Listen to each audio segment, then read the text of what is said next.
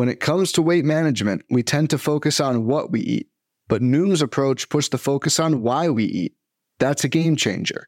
Noom uses science and personalization to help you manage your weight for the long term. Their psychology based approach helps build better habits and behaviors that are easier to maintain. The best part? You decide how Noom fits into your life, not the other way around. Sign up for your trial today at Noom.com. That's N O O M.com to sign up today. Welcome to the First Pitch Podcast, brought to you by PitcherList.com, your daily morning podcast, updating you on everything you need to know to win your fantasy baseball league. Here's your host, Jake Crumpler. What's up, fellow fantasy managers? Welcome back to another episode of the First Pitch Podcast brought to you by PitcherList.com. My name is Jake Crumpler, and it's the weekend, so as always, I'll be taking over for Bubba as the host of the weekend editions of the podcast. You can follow me at Jake Crumpler on Twitter and can find all of my work at crumplerbaseball.com. Let's dive into everything baseball related from Friday, June 23rd.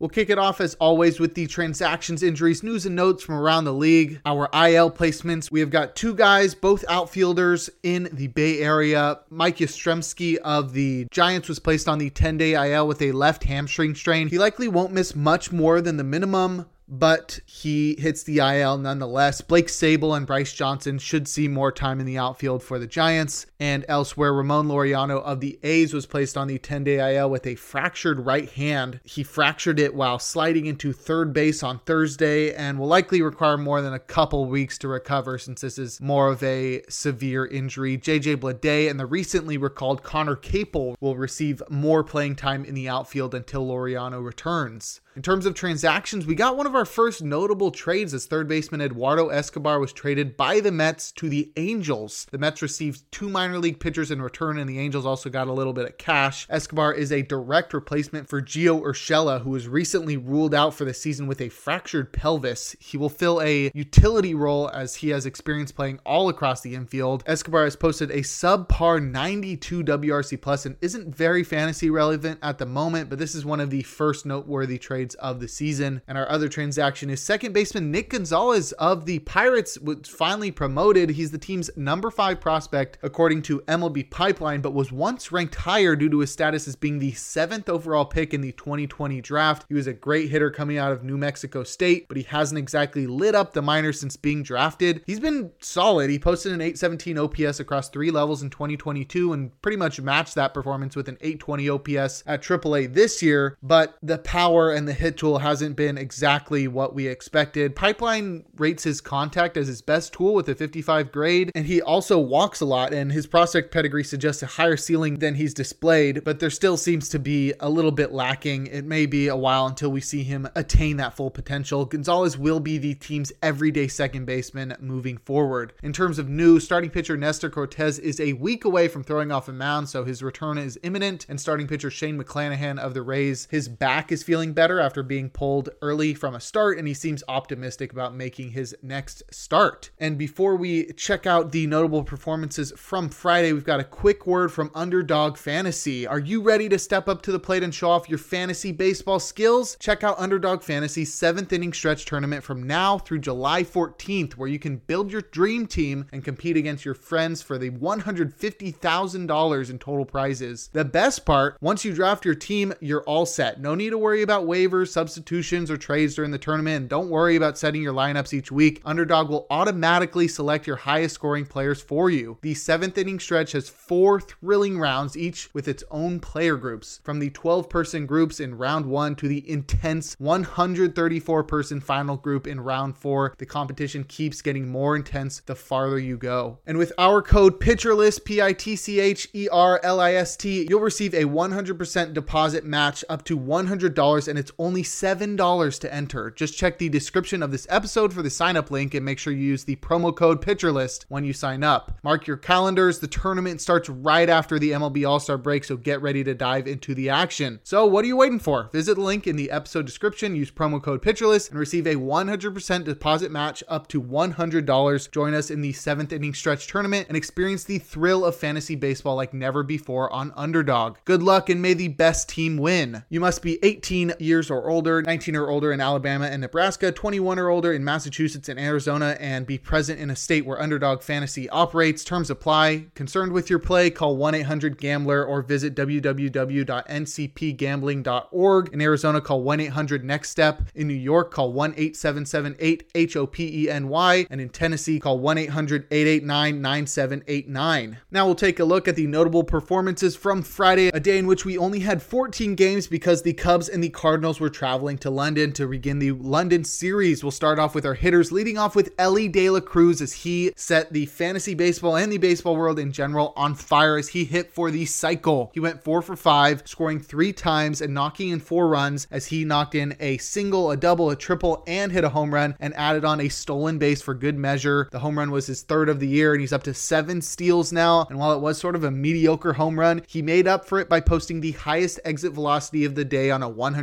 116.6 mile per hour double. It's been a meteoric rise for the 21 year old phenom, and Friday was the peak thus far. He displayed his full set of skills in a dominating performance that helped his team to its 12th straight win. De La Cruz's electric tools will make him an elite fantasy asset as long as those strikeouts don't become a problem. On the same team, Joey Votto also had a huge game, going two for four with two runs and four RBI. He went deep twice and he's up to three home runs now. Both of his home runs traveled at least 415 feet with an exit velocity of at least 105 miles per hour. And he's only been back for four games, but Votto already has a trio of home runs. This tear is reminiscent of his 36 homer 2021 campaign, but it's much too early to place that label on this season. For now, he's hitting in the middle of one of the hottest lineups in baseball and doesn't look to have missed a beat after sitting out the first two and a half months of the season. Is he a must pick up in every league? I don't think so, but he'll be an interesting FAAB target in 15 team leagues and deeper this weekend. And if Votto can show this isn't just a fun blip on the radar, he will be bursting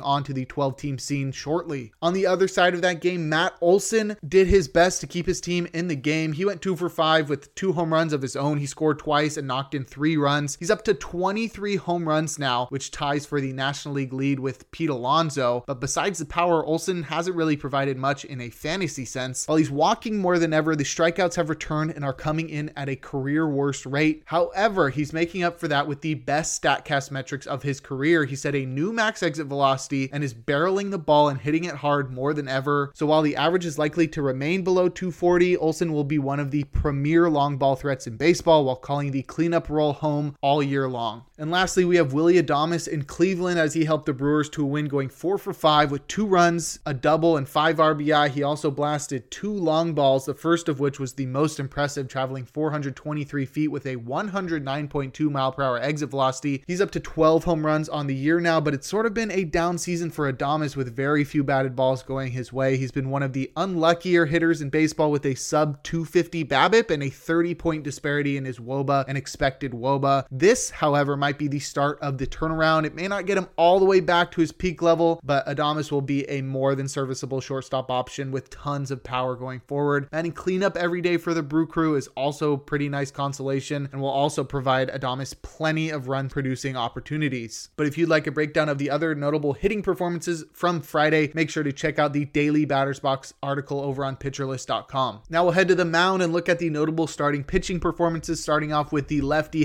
Jesus Luzardo as he got the tough luck no decision versus the Pirates. He tossed seven scoreless innings, allowing just three base runners while striking out nine as he earned the golden goal as he led baseball with 19 whiffs and tied for the lead with 35% CSW. And his tertiary pitch, his slider, was actually his best pitch in this one. It induced seven whiffs to the tune of a 52% CSW, but his fastball and change were also effective with six whiffs apiece. It hasn't been quite the ascension we had hoped after last year's breakout for Luzardo, but he has still been a great option all year. It does sort of feel like he's been a bit unlucky as his swinging strike rate suggests he should be striking out more batters than he is, and his CSW mark is one of the best in baseball. However, his issues with homers have remained consistent, resulting in an inflated ERA. More outings like this will go a long way towards returning his surface level numbers closer to his ERA estimators, but Luzardo will look to maintain a success in his next outing in Boston. The man that kept Luzardo from earning the win with that great performance was Luis Ortiz as he stole the win tossing eight innings of one run ball while he allowed seven hits and two walks and struck out five. He had 12 whiffs and a 28% CSW, and he had at least three whiffs with each of his sinker, slider, and four seamer, and he was efficient in surviving eight frames with fewer than 100 pitches. And despite the great performance and the sub 4 ERA on the season for Ortiz, there's not much to like in his profile. He doesn't strike out guys and he walks way too many batters. CSW and PLV hate him, and his whip and ERA estimators all suggest a much worse pitcher. The one silver lining is that Ortiz is pretty good at getting grounders and he throws the ball pretty hard, but it all seems like a profile of a pitcher destined for the bullpen in the future. I wouldn't expect too many outings like this one in the future, especially not against the Padres next time out. Elsewhere, Lucas Giolito took home the tough luck losses. he tossed six innings, allowing three hits. He allowed three runs, but only one earned, and he had one walk, but he made up for that with 10 punch outs. He had 17 whiffs and a 33% CSW, and while the error kept his ERA down, it led to the tough luck loss. He showed increased fastball velocity in this one, and that sort of made all the difference. It allowed his slider to play up with 11 whiffs and a 51% CSW, and it's been a pretty great platform year for free agency for Giolito, and it's also been a great bounce back campaign for him. However, after severely underperforming his ERA estimators last year, the opposite is true this year as he's overperforming them. He's been very lucky in terms of BABIP and left on base rate, and he hasn't regained the strikeout ability he exhibited prior to last year. Giolito has been unable to recover the velocity except for in this game that he lost last year and hasn't been getting as many swings and misses on his changeup as he did in years past. And while these might seem like minor issues in the grand scheme of things, all of it together could mean a stretch of blowouts when things aren't going his way. A trade at the deadline is pretty likely, but he'll need to join a pitching savvy team to help him get back to his ace form. Giolito will have a tough matchup in Anaheim in his next outing. While I'm starting him, I wouldn't expect him to have another 10 strikeout outing. And lastly, we've got Kenta Maeda in his return from the IL in Detroit as he earned the win, tossing five scoreless innings while striking out eight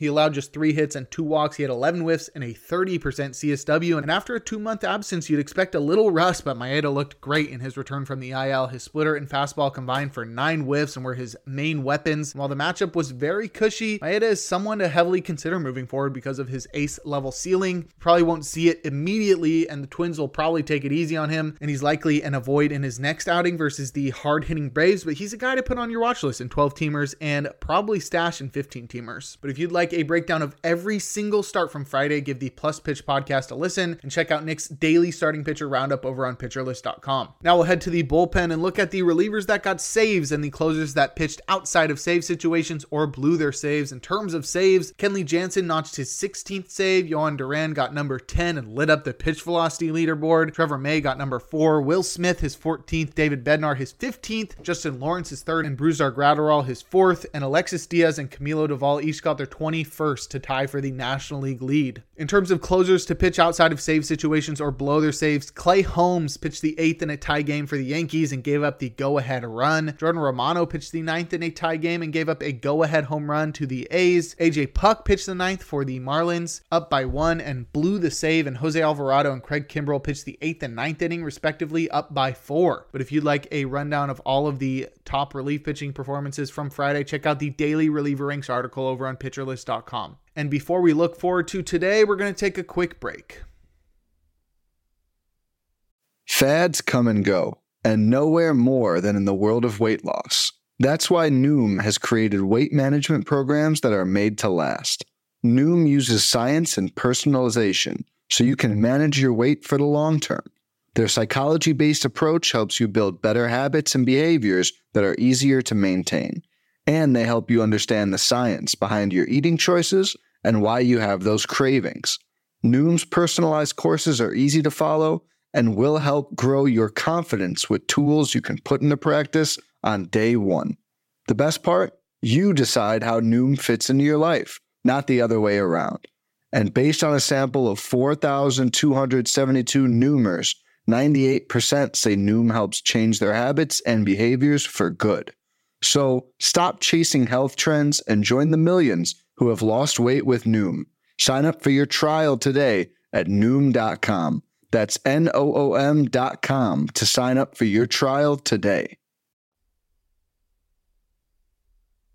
Now we'll look forward to Saturday, June 24th, a day in which we'll have a full slate of 15 games. The notable game is the Cubs and Cardinals in London as they kick off the London series. That should be an exciting matchup. My matchup of the day is Freddie Peralta versus Tanner Bibee. Both guys are electric when they are on, and I think that could be a very underrated, great pitching matchup. In terms of probable starters, our auto start tier has eight guys, including Freddie Peralta, and also has Pablo Lopez in Detroit, James Paxton on the south side of Chicago, and Merrill Kelly in San Francisco. Our probably start tier has four guys, and our questionable start tier has three guys, and that's where we'll find our streamer of the day in Reese Olson versus the Twins. He's got a couple great secondaries, and the Twins lineup has not been too great recently, but I'd also keep an eye out for Osvaldo Bido in Miami, as he has looked pretty solid in his first couple starts, and the Marlins aren't too scary. In terms of hitter suggestions, we've actually got a lot of options today. The Cubs and Cardinals hitters in London is where I would start off. We've seen how MLB likes to use juice balls in these international showcases, so we could see a home run derby ensue in London. I also like Braves and Reds hitters in Great American Small Park. The ball has been flying there recently. We just saw a 10 to 11 game yesterday. The Braves face Great Graham Ashcraft in his return from the IL, and that could be a massacre considering how he was pitching before he hit the IL. And lastly, Angels and Rockies hitters are good targets as always as they play in Coors Field. And now we'll close things out with our relievers to watch. Jordan Romano has pitched in three of the last four days for the Blue Jays. Nate Pearson seems to be the best option for the ninth day because Erik Swanson has also pitched in three of the last four. AJ Puk has gone on consecutive days for the Marlins, so Dylan Floro is likely to get the call if a save arises. And lastly, both Craig Kimbrel and Jose Alvarado have pitched in each of the past two days, and so has Gregory Soto. So fourth and fifth options, Matt Strahm and Jeff Hoffman may have a shot at a rare vulture save. But that'll do it for today's episode of the First Pitch Podcast. Make sure to head on over to pitcherlist.com to check out all of the great articles and features we have on the site, including fantastic player pages and daily DFS suggestions. Join PL Pro to gain access to the Discord to interact with PitcherList staff and members of the community, as well as to utilize the in season tools to help you win your leagues. That'll wrap up this edition of the podcast. You can follow me on Twitter at Jake Crumpler. Tune in tomorrow and every day for a new installment of the podcast, and make sure to enjoy the day as we are blessed with another day of baseball.